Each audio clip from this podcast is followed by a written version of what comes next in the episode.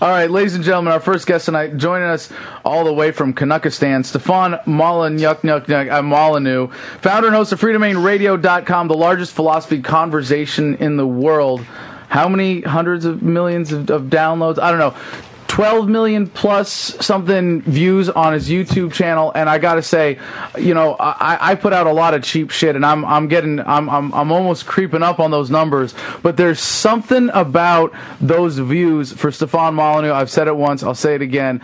A lot of those for the the incredible videos that he has put out, laying out how the state relates to the individual, how the state came to be, how we are moving past it.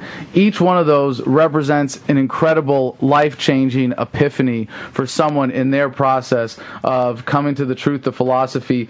Uh, he's he's the author of a number of books, all of which I can say you're like you're like the only author with multiple books. I can be like, yeah, I've read all of those, but to be honest, I haven't read a single one because I'm way too lazy. But I've listened to all of them. I've listened. I've listened. Wait, come on, come on, give come on, give me more credit. I've listened to everyone. They're available for free because he doesn't believe in intellectual property, the scam, I should say, that is intellectual property. And and we are grateful now that we have decent microphones in the studio. We are worthy of his presence here in this room that looks like a, a grow room, had a love child with a spaceship. And Stefan, welcome to the bridge. It is an honor to have you on on this night of all occasions, not just Guy Fawkes Day, but election eve and a third and fourth party debate. Well, thank, thank you. So I, uh, I always like getting those kinds of introductions. You know, every word he says is a life changing epiphany, epiphany, epiphany, epiphany, because it's like, well, no pressure. Uh, and just, you know, just showing up to chat and change everybody's spiritual course for all eternity. So thank you for the invitation. It's a real pleasure. And congratulations on the new show and the new format. well, thank you. It's really exciting to be building out, and you're, you know, you're a huge inspiration in that and, and seeing everything that you've done we've got a lot of people join us tonight in studio because we've got the uh, the third party debate tonight. We're really excited to see Jill Stein square off with Gary Johnson. But uh, you know, we got to ask you a more, much more important question, sir. Uh, who are you going to be voting for tomorrow? Uh, I am going to be voting for sitting on the couch, probably dusting off some potato chips and having a nap to reading some Charles Dickens. That's going to be my vote uh, for probably a half hour to 45 minutes of me time rather than a half hour and 45 minutes of driving uh, into the rain time to do absolutely nothing but continue to pump up the volume of the uh, squawk box of interstellar um, hypocrisy and democracy uh, known as the modern state. So uh, I suggest to everyone uh, stay home, vote for nobody by doing nothing, and that's doing quite something uh, considerable.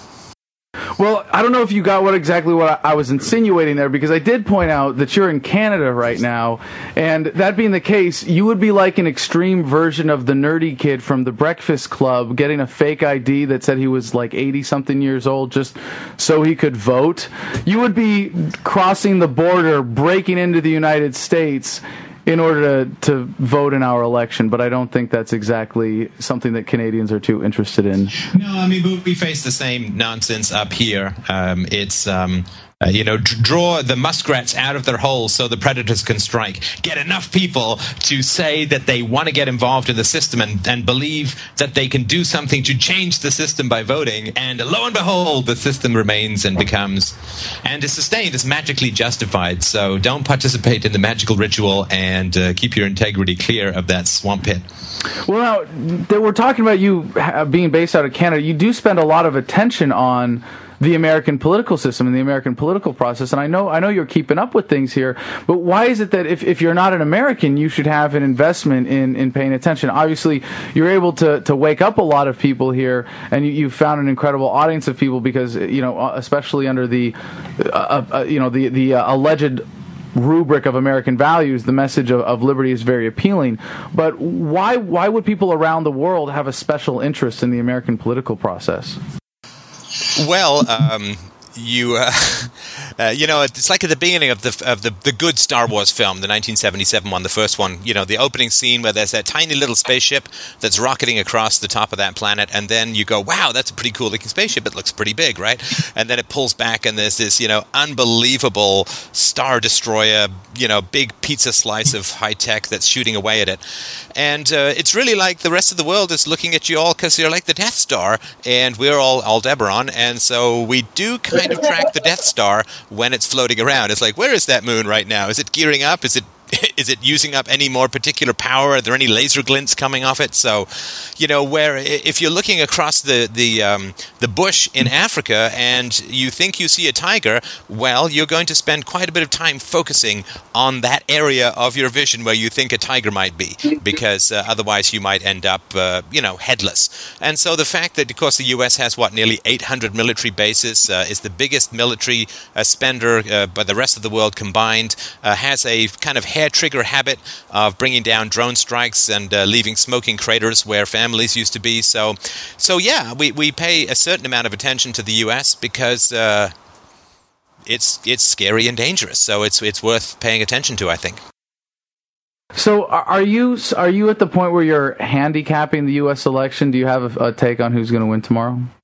Well, I I thought originally it was going to be Obama. I think I, th- I still think it will be Obama, uh, simply because the public sector unions are in such desperate straits when it comes to having any kind of cash to pay off the pensions of the people who are retiring that they're just pouring unbelievable amounts of money. And of course, they can get people out. They've got social pressure, ostracism, bullying, uh, scare tactics, you know, fright clubs, and all that. So I think that the public sector unions uh, need Obama in for another four years just so they can continue to pick clean the few uh, bits of flesh left on the carcass of the unborn of the next generation.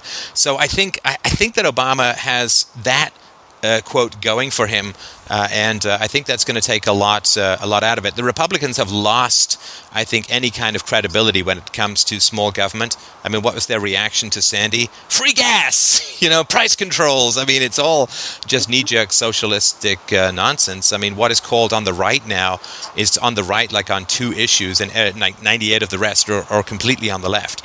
So I don't think there's enough of a differentiator for people to go out and vote Romney unless they just believe that you know adjectives of truth and I shout hair and suddenly I've got an afro. So I think that there's not going to be uh, there's not going to be enough of a differentiator, and so people are generally going to lean left, which is where everyone is anyway. And if you're going to go left, and if the public sector unions and all the other unions are uh, keen on uh, uh, on Obama, which of course they are, like 98% of, of the um, public sector money goes to Obama, then they're just going to fund and, and get people out and drive, you know, uh, half blind, half ancient people out to scratch something next to Obama's name. And I think that he's going to get in by a narrow margin. And, um, you know, you could argue that that's actually a fairly good thing. Well, I, I got to be honest. I've been kind of surprised that it, it, the public conversation has turned out so negatively for Obama in the last month with uh, with, with the obviously most voters don't know where Benghazi is and don't care. And but that was was definitely a, a, a, wave of bad PR for the Obama administration. And then the hurricane, I don't think that's helped. But you're saying that the the dependency and the ability of unions to come out will outweigh the enthusiasm gap, as it's referred to, with the, with what we're seeing that Republican voters have a lot more. You know, and that's that's one of the things that's statistically measurable. But you know, all of all of this is kind of uh, less relevant than, than what we see as the policy affects us. And what, what I'm surprised, and, and, and then as much as I want to say, like, well, of course it's going for Romney because of all the, the, the, the broader economic dynamics and, and, and this kind of thing, that if Obama hasn't started a war, it must mean he's pretty confident in that he you know that he's going to be reelected, right? That he hasn't tried something really fucking crazy. That he's not, you know, like because that's that's like, I mean that that that was what Bush did, right? That's you know, the MO. that's our MO. That's yeah. the MO. Yeah. Definitely. You're in trouble electorally, start a war, get the rally around the leader effect. Yeah. Ali, do, do we have any questions from the chat for Stefan here? Well, I think a lot of people in our uh, chat are just getting to learn who you are, Stefan. So that's pretty exciting to see the two worlds uh, come together. Um, I can't find any specific questions right now. Maybe, maybe, you should stop and explain why you would re- uh, recommend that people don't vote tomorrow. Well, I mean, it's kind of humiliating to beg for something you're never going to get. You know, uh, the, the politicians are never going to care about any particular individual. Of course, statistically, it's completely meaningless and you're not going to affect anything whatsoever, except you're going to have this unclean sort of dog crap smell on your fingers for a couple of weeks that no amount of moral scrubbing is going to take off. They they don't listen to you. They don't respond to you. Um, uh, it is a, a, a sucker's game to get you to come in to validate the system. Uh, to validate what it is. You choose the lesser of two evils, and let's say you, you, you just think Obama is like 98% evil and, and Romney is 97% evil. Well, Romney doesn't know that. I mean, he, all he knows is you got a, you gave him a vote. He might, you know, he's going to assume that you think he's 100% good. You don't get to say, well, I hate both of these guys, but this is the guy I hate least. Uh, so it's it's a positive action. You are endorsing. You are endorsing a candidate. You are endorsing a system. Uh, you are endorsing a whole political process. And dear God in heaven, we claim to be empiricists. We claim to be historically interested and accurate.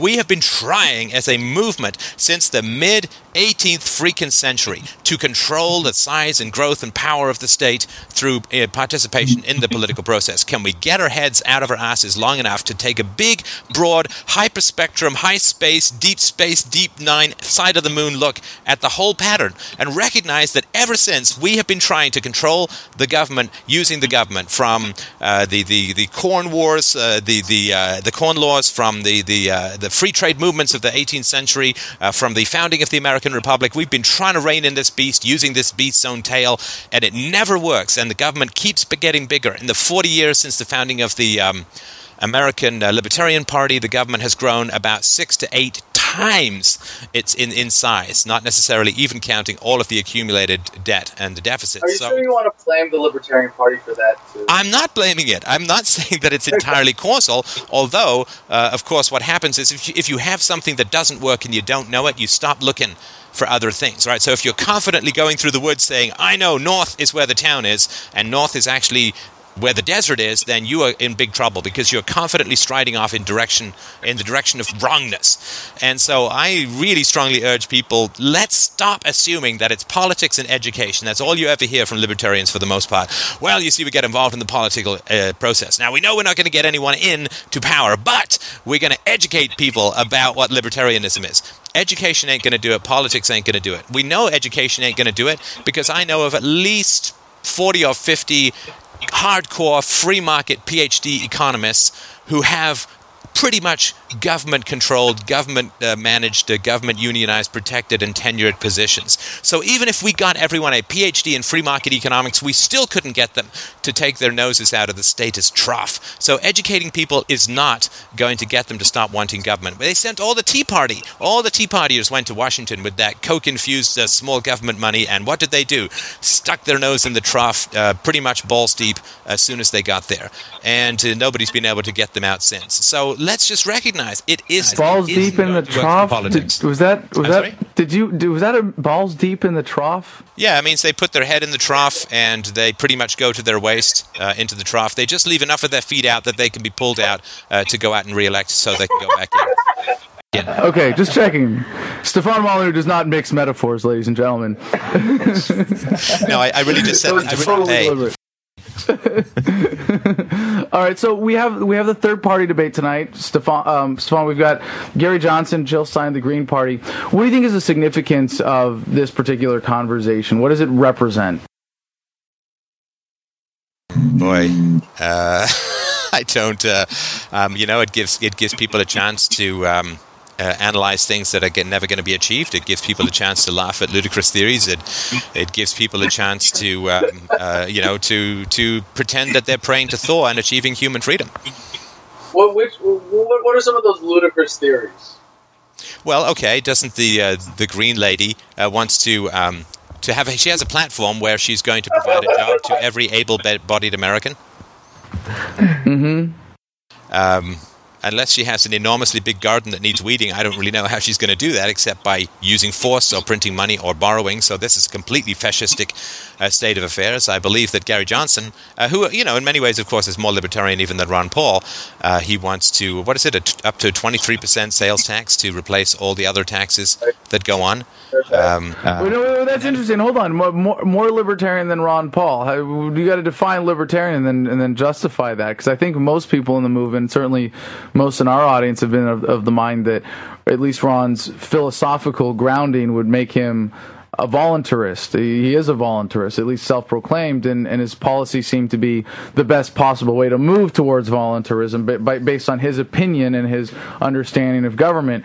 But uh, Gary Johnson, not there. How do you make the case that he's more libertarian?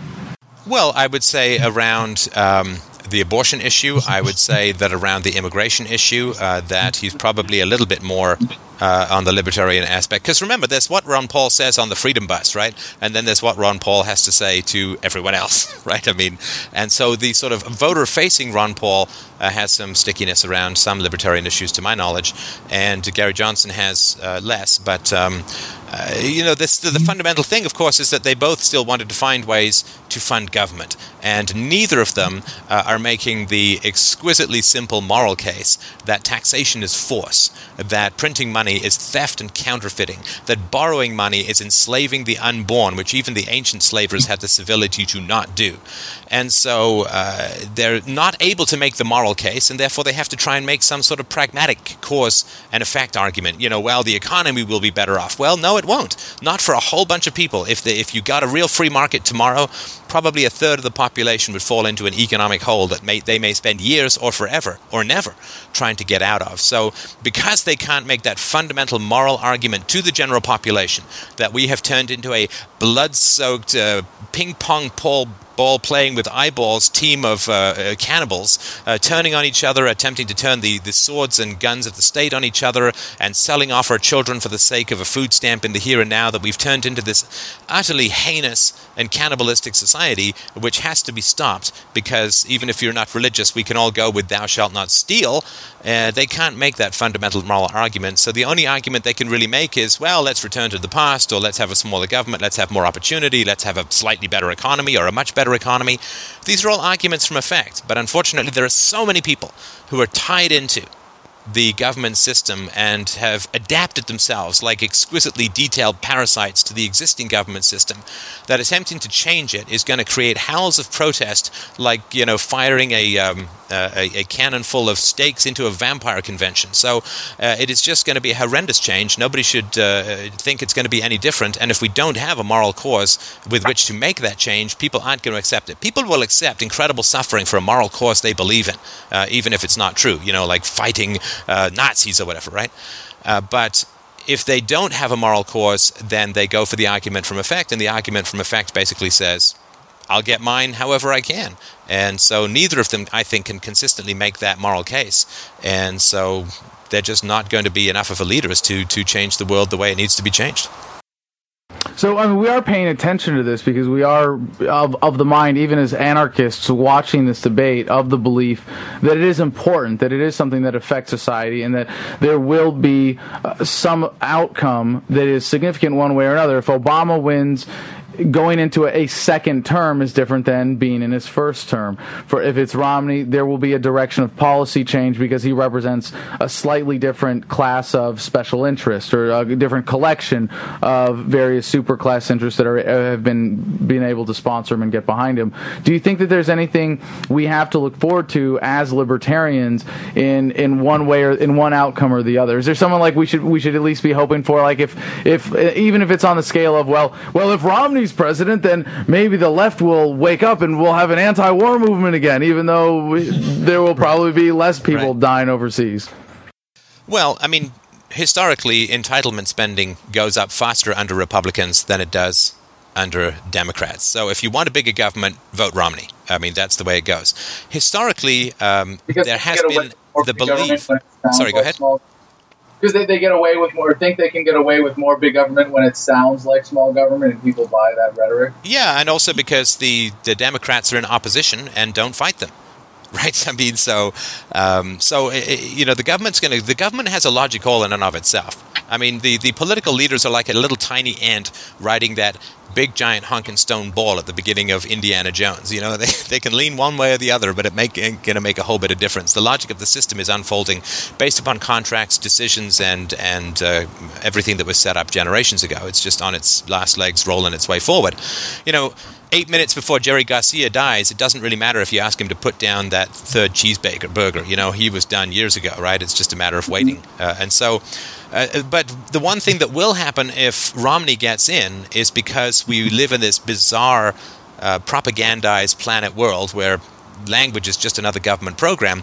People believe somehow that when Romney talks about the free market, that Romney is involved with, associated with, or understands the free market at all, which he doesn't. And so what happens is because people believe the rhetoric, I don't want anybody associated with the free market or or with smaller government or anything. I don't want anyone like that anywhere near the reins of power when uh, the horse jumps off the cliff, or rather. Well, are you are you saying that, that that Romney doesn't understand it, or that he's that he understands it and he's he's playing it? Because that's an important distinction. I, and I, I, there might be limits to his understanding, certainly, but I think for the for the most part, he knows what he's doing. Like he's not he's not unintelligent.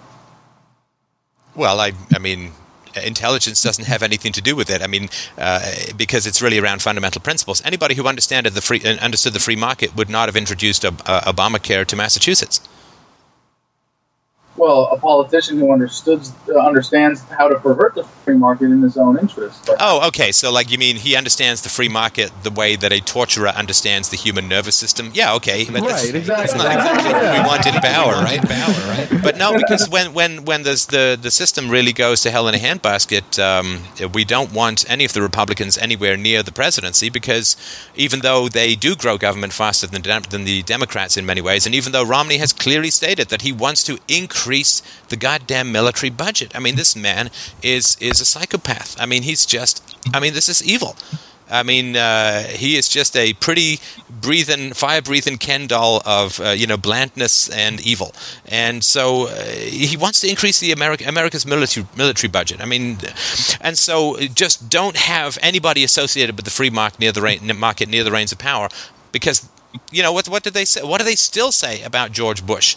Oh you see the financial crisis occurred because there was all this deregulation under George Bush and he was such a free market and he just said the banks should all regulate themselves. And Jesus, God in heaven, they're still talking about the free market being responsible for the 1929 crash and socialism and war saving capitalism.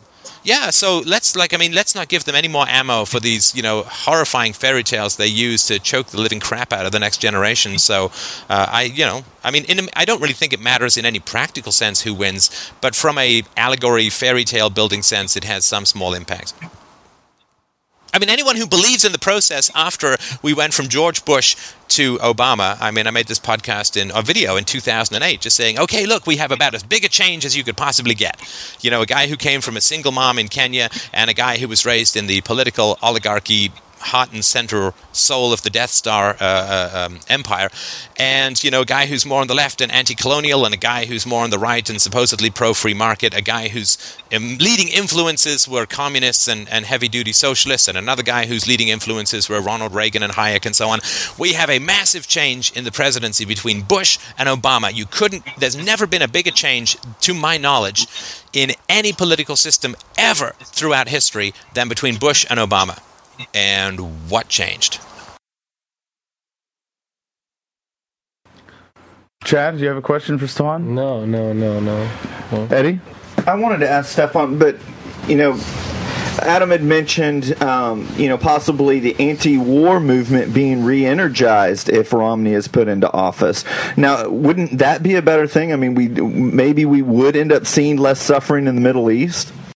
Well, but if you want if you want the anti-war movement to be energized, then you need to drive government spending as quickly as possible. I mean, the anti-war movement is energized when the government runs out of money and has to close its bases. This is what happens to all empires. Look at uh, uh, England after the Second World War, closed down the whole empire. If you look at Russia after the fall of communism, closed down the whole empire. What freed the average Roman citizen from about two decades worth of, of being conscripted into a hellish army with no antibiotics? The Roman Empire ran out of money. And so the anti war movement isn't going to mean dipshit nothing.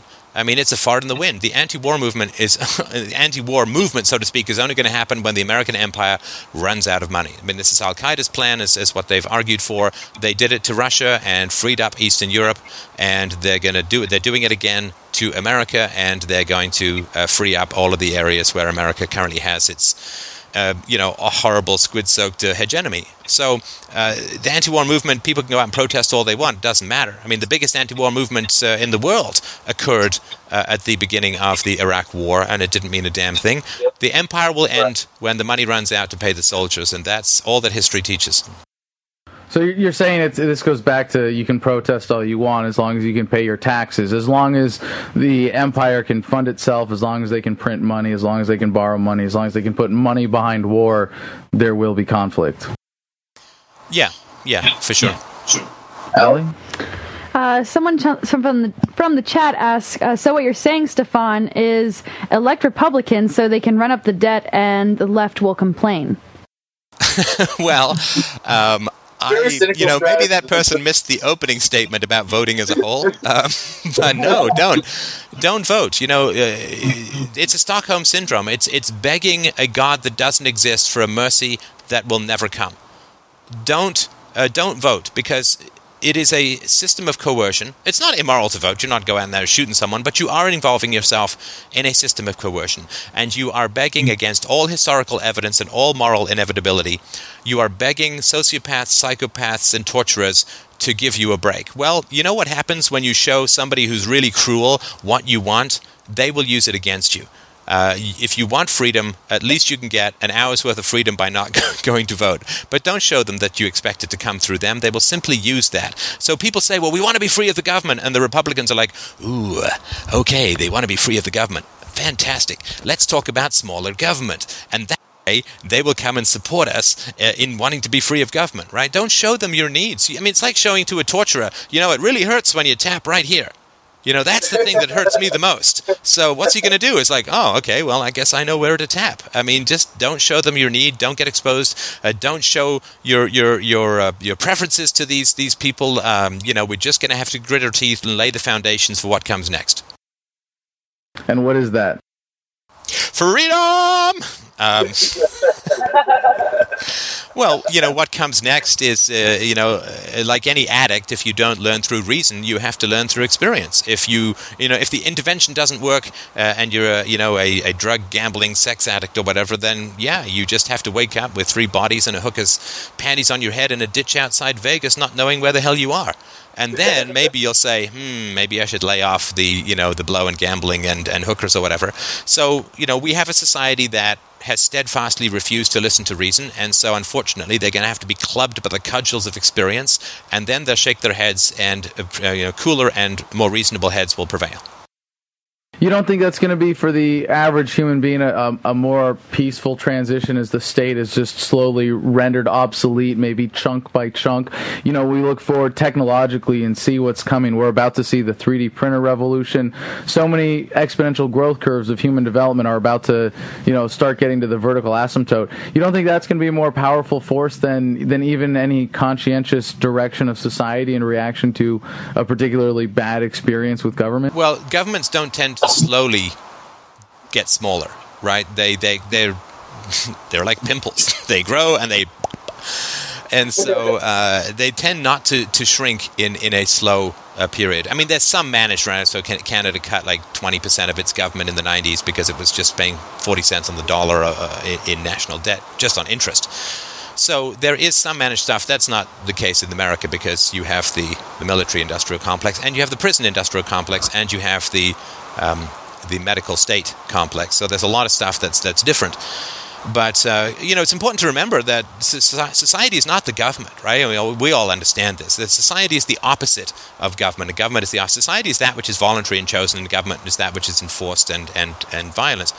But I repeat myself. But um, uh, remember, uh, over a third of the world's economy operates outside of governments right? A government is just like it's it's just half the zoo, and the rest of it is you know the, the, zoo half the zoo is cages, and the other half of the zoo is just a forest you can do whatever you want, so to speak. And so you know when you're looking at at least a third, and some estimates go even higher than that, at least a third of the world's economy is just people doing their thing outside of regulations, outside of taxation, outside of government control, outside of government courts and prisons and and and contracts and punishments and torts and all that and suing. And so the society is already laying the foundations for statelessness by existing in to to a large degree statelessness already. And so um, it's not like there'll be nothing to, to, there'll be nothing there if the government shrinks considerably. It's all those parallel mechanisms will simply um, you know rush in to take their place. Right? If you if you, you grab a, yank a big rock out of the water, it's not like the water continues to go around the hole, right? I mean something rushes in to fill it, and there's lots of stuff already there that's been refined for many decades and fine tuned for many decades and is working beautifully. That can come in and deal with these uh, with these uh, receding state functions.